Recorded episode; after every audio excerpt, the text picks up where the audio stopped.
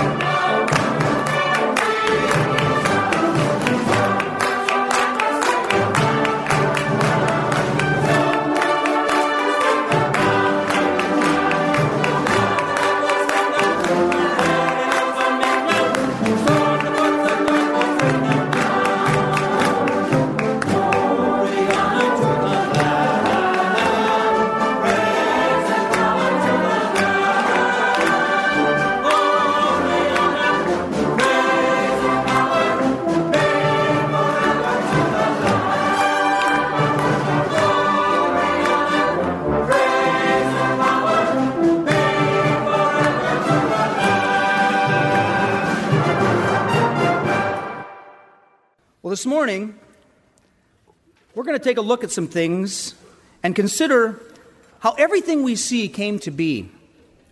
There's a lot of debate out there concerning a lot of things, and in particular, over competing explanations for life in our day. There's, there's Darwinism, and there's evolution, and intelligent design, and creationism, and well, there's just lots of explanations out there and some of them hold water and some of them don't. Dr. B.B. Warfield writes A glass window stands before us. We raise our eyes and see the glass, and we note its quality and observe its defects. We speculate on its composition, or we look straight through it on the great prospect of land and sea and sky beyond. So there's two ways of looking at the world. We may see the world and absorb ourselves in the wonders of nature. Well, that's the scientific way. Or we may look right through the world and see God behind it, and that's the religious way. Well, the scientific way of looking at the world is not really wrong any more than the glass manufacturer's way of looking at the window. This way of looking at things has its very important uses. Nevertheless, the window was placed there not to be looked at, but looked through. And the world has failed of its purpose unless it too is looked through, and the eye rests not on it, but on its God. The author of Genesis has not written the creation account for the glassmaker, you see. He urges us to look through the glass of his account to the creator behind it all. John, first chapter, verses 1 through 5, tells us In the beginning was the Word, and the Word was with God, and the Word was God. He was in the beginning with God. All things came into being through him and apart from him, nothing came into being that has come into being. In him was life, and the life was the light of men, and the light shines in the darkness, and the darkness did not comprehend it. Pray with me, won't you? Father God, we thank you so very much for the light that you bring to the world. We thank you each and every day, Lord, that you can allow us to be strong, whether we are numbered many or numbered few. Help us today, Lord, to know that we can storm the forts, that we can stand before you strong and confident, and that, Lord, there is one right way, and that's your way. Help us to be cognizant of all things around us, that your very presence can be felt, and that as we go through our daily lives, others can see you in all that we say and do. Be with us now, Father, and we're confident to know that you are. For it's in your name that we ask these things. Amen. Let's worship together. Good morning. We have selected different scriptures that I'll be reading this morning. The first one's Genesis 1 1 through 5. In the beginning, God created the heavens and the earth. The earth was formless and void, and darkness was over the surface of the deep, and the Spirit of God was moving over the surface of the waters. Then God said, Let there be light, and there was light. God saw that the light was good, and God separated the light from the darkness. God called the light day, and the darkness he called night. But there was evening, and there was morning, one day. Now it's going to be Psalm 33, verses 6 through 9. By the word of the Lord the heavens were made, and by the breath of his mouth all their host. He gathers the waters of the sea together as a heap. He lays up the deeps in storehouses. Let all the earth fear the Lord. Let all the inhabitants of the world stand in awe of him. For he spoke, and it was done. He commanded, and it stood fast. And then the last one is Colossians 1, verses 16 and 17. For by him all things were created both in the heavens and on earth, visible and invisible, whether thrones or dominions or rulers or authorities. All things have been created through him and for him.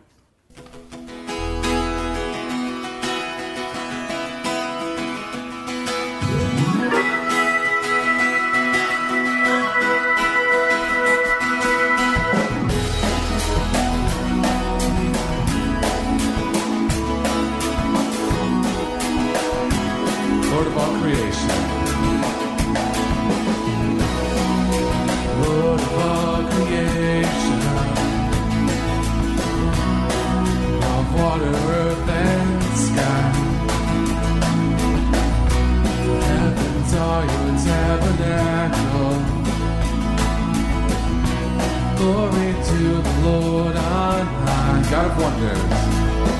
God of wonders beyond our galaxy. You are holy, holy. The universe declares your majesty.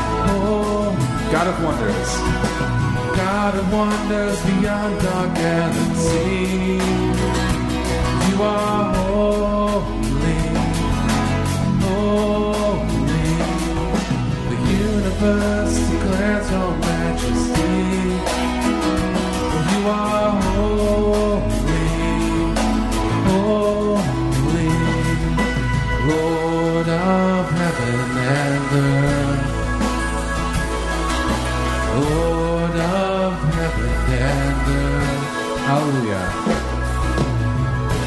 Hallelujah to the Lord of heaven and earth. Hallelujah to the Lord of heaven and earth. Hallelujah to the Lord of heaven and earth. Hallelujah to the Lord of heaven and earth. Hallelujah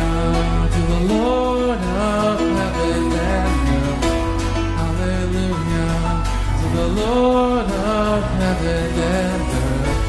Hallelujah to the Lord of heaven and earth.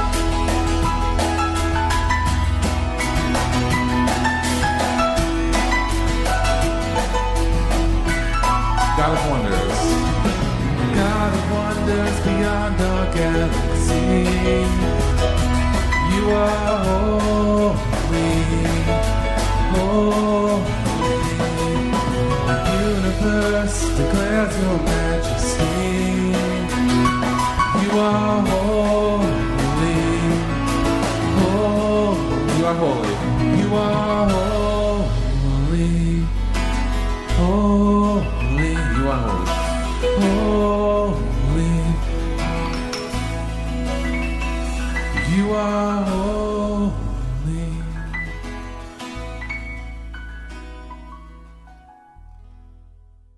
Salvation Army is found in 111 countries of the world, and there's a unique fellowship in that area of the world, whether it's Indonesia, Japan, the UK, Australia, or even Chicago. In fact, those countries that I just named, because there are Salvationist musicians, we have a fellowship on a personal basis with people in those countries. That's amazing, but it's true. Three years ago, Phyllis and I were in, at a wedding in Chicago, and Randy Cox and I talked, as we have because we've known each other for a long time and had the privilege of working together at our CMI, which is Central Music Institute in Wisconsin. And I said, Randy, we have a annual spring concert. How about you coming up and being our guest soloist sometime? He said, That sounds good to him. And Randy's even walking up to stand here right by me, even as I speak. And uh,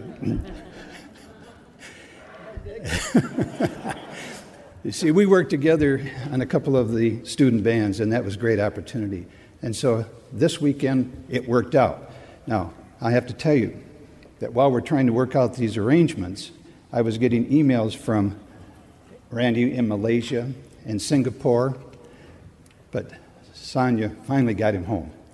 And we, we appreciate her allowing and bringing him here so that we can have this time of fellowship. And this afternoon at 3 o'clock, you're going to hear some really exciting solos that uh, Randy's going to be featured in with the band.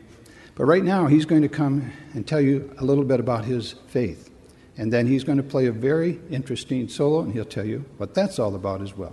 Randy. Well, thank you, Dick. Um, it was, uh, like I said yesterday to the band, it's, uh, it's really an honor uh, to be invited to uh, share in, uh, in the band's uh, Spring Festival.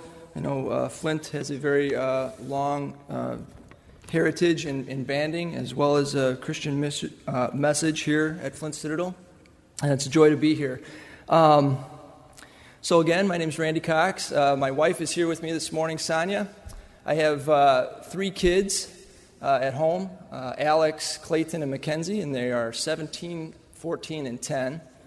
And they decided that, you know, Dad, we, we've heard enough of you play. We, we got our own stuff going on here at home. So uh, they decided to spend the weekend at home. This is the first time they're at home alone with Alex in charge. So, uh, so far, we've only had a couple of phone calls and no problems. So, uh, we just have a few more hours before we can get home and know everything's good. Um, you know, when I was uh, thinking about what, what I would say this morning and um, about the wonderful things that God has done in my life and my wife's and my family's, um, you know, I was all over the map. I had so many things I wanted to say, and then I decided uh, somehow uh, God narrowed it down to a few things that are really uh, the desire of my heart and, and my wife's uh, and how we want to, to raise our family and live our lives. And that's really just two things it's studying God's Word and then being obedient to Him and His Word. You know, I, I, grew up in a Christian family and with a very strong uh, Salvation Army heritage, which a lot of you probably know. Um, but it really wasn't until about seven years ago that um, I decided to make God's Word a priority in my life. Many of you will know that uh, I played in the Chicago Staff Band for a little over 17 years, and that was uh, just a huge part of my life. Um, but toward the end of that period, uh, God decided He had another plan for me. And, uh, you know, during that time, I was uh, very busy with a family of five young kids um, a very demanding work schedule, corps activities, and the staff band on top of that. I was kind of going on trips and just kind of going through the motions. I was bringing my laptop on the bus, on the phone, just waiting to be told where to go and when to put my horn up and play. And that was pretty much what it was like the last probably a year and a half, two years. Um, and then one weekend, uh, I was getting ready to go on a trip. It was about 6 o'clock in the morning on a Saturday, as normal for staff band trips. I was in my uniform getting dressed, and Clayton was about, uh, I don't know how, I can't do the math at the moment, maybe five years old. And he came in and he said, Dad, can I go down and, and watch TV? And I said, Yeah, sure. So he went off and went downstairs, so I thought. I went to my dresser and I was getting some stuff out, and I could see down the hallway in our upstairs, and in that hallway, Clayton was sitting Indian style, just sitting there, doing nothing. And I looked down there, and he looked at me, and he said, Can't you skip just once? And he knew I was going on a trip. He knew I was going on a staff band trip. And right then, I knew that whole trip, I sat there and thought, God, what are you doing? What are you telling me here? And right then, I knew that um, that, that was it. Um, this was my last trip. And it was. I. Uh, Went back and talked with Bill. I finished out the year with the Thanksgiving concert, and I was done. And um, that's a huge, was a huge shift um, for me. Um, I, uh, I decided at that point that I needed to make something different in our lives, and, and God was pushing me down this path. And really, what happened was I replaced Tuesday night staff band with Monday night Bible study with my kids. And while it wasn't the plan, it was, just happened. And I was going on Monday nights, and I, I, we still do today. While Sonia studies during the, the week, during the day, we go on Monday nights together. As a, and so, as a family, we're studying God's Word, and that's really um, how we're trying to, to live our lives. And that's not by coincidence. That's, God, that's by God putting us down that path. And I believe um, that for a very specific reason that He's been preparing us for many things in life. Um, you know, life uh, has its uh, hills and valleys, and uh, we've had our share. And I can look back over the six, last six or seven years and see how God's hand has been in all of these hills and valleys. Um, some of these valleys have been, been pretty deep, um, yet we sensed an incredible peace knowing God was right there with us. There's a number of verses that uh, Sonia and I have hung on to over these uh, number of years um, that have allowed us to really stay focused on Him. And I'd like to share those with you. First is in Hebrews 3, verse 1. It says, Therefore, holy brothers who share in the heavenly calling, fix your thoughts on Jesus, the apostle and high priest whom we confess. And it's those few words fix your thoughts on Jesus. And then there's Hebrews 12, 2, that says, Let us throw off everything that hinders and the sin that so easily entangles us. And let us run with perseverance the race marked out for us. Let us fix our eyes on Jesus, the author and perfecter of our faith, who for the joy set before him endured the cross, scorning the shame, and sat down at the right hand of the throne of God. So this morning, um, I'd just like to encourage you knowing that God has wonderful things in share for us when we are obedient to Him and His Word and His, His commands. There really are commands. Regardless of what life looks like for you right now, we have a Savior that loves us and cares for us. And I've experienced times when I have not known what is next for, for my life. And there's a verse um, that has allowed me to just relax in His plan. And I find it no coincidence that this morning, um, the captain read that this morning, and it, was, it is found in Colossians, and it's uh, Colossians 1.17. He is before all things, and in him all things are held together. That to me is very reassuring and brings a peace that is beyond understanding to know that regardless of what is going on in my life, God is with me and directing every one of those events in our life. So I thank God this morning for all that He's done for me personally and as well for my family. I thank Him for His unending faithfulness and for the realness of His promises. And now to talk about this solo. Um, yesterday, Dick uh, asked me to explain this to the band. And so I did, and uh, he asked me this morning to explain it as well. And it's called Gabriel's Oboe. Um, it's the musical theme of a movie called The Mission. And while it didn't get a huge amount of airtime, uh, it does have Robert De Niro in it and some pretty, pretty, other big, pretty big stars other than him. The Mission's a very powerful movie uh, about a group of Jesuits who move into the jungle of South America to attempt to convert a tribe of Indians. Gabriel, Gabriel's oboe is the tune that a single priest by himself plays in the jungle on uh, an English horn as he's surrounded by uncivilized Indians with swords and bow and arrows um, and it, are ready to attack him and basically kill him. And he plays this tune by himself in the middle of this jungle under this siege. And that beauty, the beauty of this tune just calms the Indians, um, and that starts a relationship with those Indians. So, while the main story of, of, of, this movie is about really the government's destruction of a tribe of Indians, um, the subplot is what really got to me and was powerful. And it was about um, a slave trader who was actually uh, trading these Indians, these same, very same Indians, um, through obviously for his living. Um, and he kills his brother for some reason. You can watch the movie and figure that part out. But for repentance, he's working, uh, the Jesuits go to meet with him, and they, they want him to repent. And one of the things um, that they, he challenges them actually about, can I actually do this? Do you dare me to do this? And they say yes. So he gathers up all of his slave trader uh, gear that he uses, and he puts it into a pack that's about this big, and he carries it through the jungles, through the water, up the mountains, on his back drags it all the way there as his, um, as his penance. And when he reaches the top uh, of this mountain where these Indians are, there's this very powerful scene where this music's playing, and the Indians, and there's no talking going on, there's just this music, and these Indians cut him loose of the burden that he's been carrying. And so, right from there, he devotes his life to these Indians. Uh, he becomes a Jesuit priest and then he serves them in this jungle moving forward.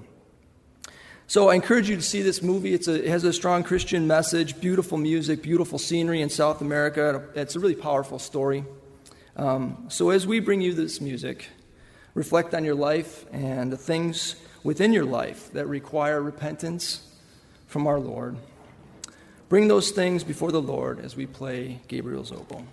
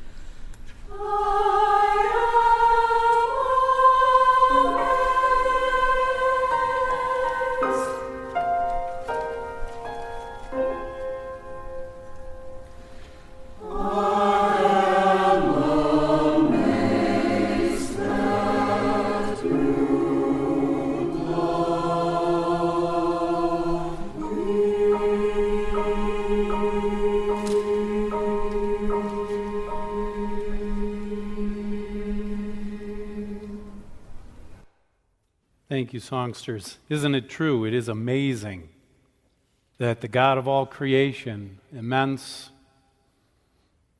beyond our comprehension, uh, cares about us. Not only cares about us, loves us. It's amazing. On March 21st, 1925, the Tennessee legislature passed an act in reaction to what is commonly called the Scopes monkey trial. At this trial, John Scopes, a, a high school biology teacher, was charged with illegally teaching the theory of evolution. The act read like this It shall be unlawful for any teacher in any of the universities, normals, or other public schools of the state which are supported in whole or in part by the public school funds of the state, to teach any theory that denies the story of the divine creation of man as taught in the Bible, and to teach instead that man has descended from a lower order of animals. Well, needless to say, a lot has changed since then, hasn't it? The, day, the, the tables have definitely turned because it is now illegal to teach or even mention in the classroom the idea that God created the universe and created biological life. If you were to do so, and you're a teacher, you might lose your job or you might be sued by the ACLU. For some, Genesis chapter 1 has come to be known as the creation myth. They look at it as just an ancient explanation for the origins of life made by people who were scientifically ignorant. So, this was the best they could do to try and put it all together. So, really, what's the big deal? What does it matter whether you believe God created everything or whether you believe that life originated by chance and progressed based on the laws of evolution. What difference does it make? Well, I'm here this morning to tell you it makes a huge difference. It makes a big difference. I'm not going to try to share all the arguments for and against creationism versus evolution today, but I do want you to know that um, this fall I want to have a uh, special evening Sunday evening devoted to this debate, maybe one or two, where we really go in depth into um, trying to understand the debate and the issues. But for today, please open your Bible to Genesis chapter 1. And this morning, I want to uh, focus on the first three verses. Actually, I could just focus on the first verse because the first verse throws the gauntlet down as far as explanations for what we see around us. Genesis chapter 1, verses 1 through 3, which were read this morning, reads In the beginning, God created the heavens and the earth. The earth was formless and void, and darkness was over the surface of the deep. And the Spirit of God was moving over the surface of the deep over the surface of the waters. Then God said, Let there be light, and there was light. Genesis starts with this simple phrase, in the beginning. This signifies that our universe, this creation, had a fixed start. And before creation, there could have been no measurement of duration, and consequently, no time therefore, in the beginning must necessarily mean the commencement of time produced by God's creative acts as an effect produced by a cause. Time is something God created when He created the universe. Proverbs chapter 8, verse 22 and 23 says, speaking of wisdom personified, the Lord possessed me, wisdom, at the beginning of his way, before his works of old. From everlasting, I, wisdom, was established. from the beginning, from the earliest times of the earth. This wisdom of God, I believe, is what scientists uh, call the rules and laws of the universe. And our modern science is a pursuit of understanding this wisdom that God brought to bear to create. I don't believe that true science ever has to contradict our faith.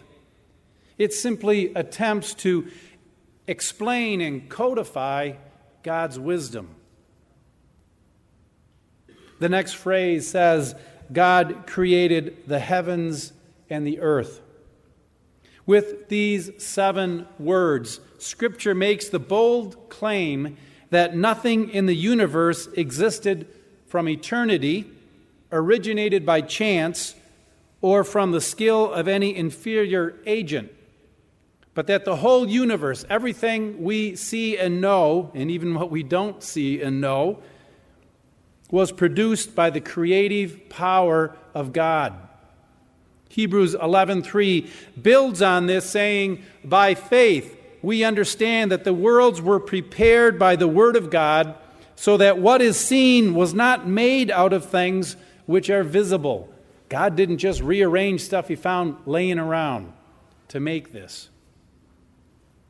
The creation account recorded in Genesis is important because it not only answers the question of how we got here and why things are the way they are, but it also portrays God's character and his attributes. From the creation account, we learn that God is sovereign and all powerful. God creates with a simple command let there be, and it's done. God does not experiment, but rather skillfully fashions the creation by speaking it into being. We also learn in Genesis that God is not some impersonal cosmic force, but a personal, ever present God. We see this when He creates man in His own image and then seeks to have a relationship with man. We also learn that the God of Genesis is eternal. The creation account describes his activity at the beginning of time. He existed before creation, before time. Psalm 90, verse 2 says, Before the mountains were born, or you gave birth to the earth and the world, even from everlasting to everlasting, you are God. Finally, in Genesis chapter 1, we see that God is good. Aren't you glad God is good? God, or good implies not only usefulness and completion, but moral value. God's goodness is reflected in His creation, which in its original state, as God created it, was good, was very good. I want you to know evolution and Darwinism have no morality. Nothing is inherently right or wrong, good or bad. The only thing that matters is the fittest survives and evolves. But here's what I really want to stress today.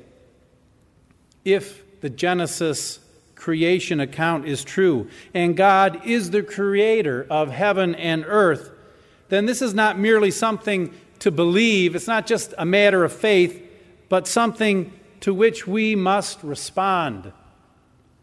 Psalm 33, verses 6 through 9 says, We should respond by submitting to the God of creation in fear and obedience. By the word of the Lord the heavens were made and by the breath of his mouth all their hosts. He gathers the waters of the sea together as a heap. He lays up the deeps in storehouses. Let all the earth fear the Lord. Let all the inhabitants of the world stand in awe of him. For he spoke, and it was done. He commanded, and it stood fast. Colossians 1 16 and 17 says we should trust in the God of creation to provide for our every need. For by him all things were created, both in the heavens and on earth, visible and invisible, whether thrones or dominions or rulers or authorities, all things have been created through him and for him. He is before all things, and in him all things hold together. The second doctrine of the Salvation Army states that we believe that there is only one God who is infinitely perfect, the creator, preserver, and governor of all things, and who is the only proper object of religious worship. We can say that because of Genesis, because we know who God is, we know his nature. 1 Peter 4:19 instructs us to find comfort in times of distress and difficulty, knowing that our creator God is able and willing to deliver us. Therefore those also who suffer according to the will of God shall entrust their souls to a faithful what? A faithful creator in doing what is right. Let me sum it up this way. Genesis demands more than assent, it necessitates action. Maybe that's why some folks oppose it even being mentioned in school. They want to protect our children from this message. The consequences of believing creation is true might lead us to seek the Creator. That's because it calls for an action, it calls for a decision. Time began when God created the universe and our planet. God's Spirit moved around its watery surface, and with a word, God spoke all that we see into creation. And from creation, we learn about God, about His character, about how we should respond to Him. God is sovereign, all powerful creator. And it is to Him that one day we must give an account. Genesis 1 1 through 3 reads In the beginning, God created the heavens and the earth. The earth was formless and void, and darkness was over the surface of the deep. And the Spirit of God was moving over the surface of the waters. Then God said, let there be light, and there was light. Many years later, speaking of Jesus, the Gospel of John, chapter 1, verses 9 through 13, takes us back to creation. Note how this scripture relates the Genesis account. There was the true light, which, coming into the world, enlightens every man. He was in the world, and the world was made through him and the world did not know him. He came to his own, and those who were his own did not receive him. But as many as received him, to them he gave the right to become the children of God, even those who believe in his name, who were born not of blood, nor of the will of the flesh, nor of the will of man, but of God. Just as God brought physical light into a dark creation. So Christ brings spiritual light into a world that's spiritually darkened. He has done something amazing on the level of creation. He has made it possible for us to be the children of God. And that is the most awesome thing God could have ever done. 2 Corinthians 5 bring God, brings God's creative power and our salvation together in its 17th verse where it says, and look, look at this creation. Therefore, if anyone is in Christ, he is a new what? He's a new creation. The old is gone, the new has come. So I ask you this morning have you become a new creation in Christ? When God saves us, we don't just turn over a new leaf and uh, take our old life and kind of dress it up. He makes us new. He gives us a new heart, a new spirit, a new purpose. Genesis chapter 1 reveals how God has taken chaos and fashioned it into cosmos, order and beauty, symmetry, perfection. I wonder this morning is your life formless and void? At times, is your life maybe a little bit chaotic and lifeless? Well, I want to assure you this morning that the same God who turned chaos into cosmos can take your life and make it anew as well. Trust Him. Trust Him. He is faithful. Almost without exception, if you'll do a search of the Scriptures, when the creation theme occurs in the Scriptures, it calls for a response from us. And that's what I call for from you this morning. How will you respond to our Creator God? The truth that God is the creator of heaven and earth is not merely something to believe, but something to which we must respond. What's your response? What's your response? Let's pray. Heavenly Father, I thank you that in your wisdom, Lord, you assembled this cosmos, this universe, this creation. Lord, you carefully put in principles and laws and rules to govern it, and, and it runs like a watch. Lord, you put even more care into creating us. And when we behold our bodies and, and the way they function, we realize how fearfully and wonderfully wrought we truly are.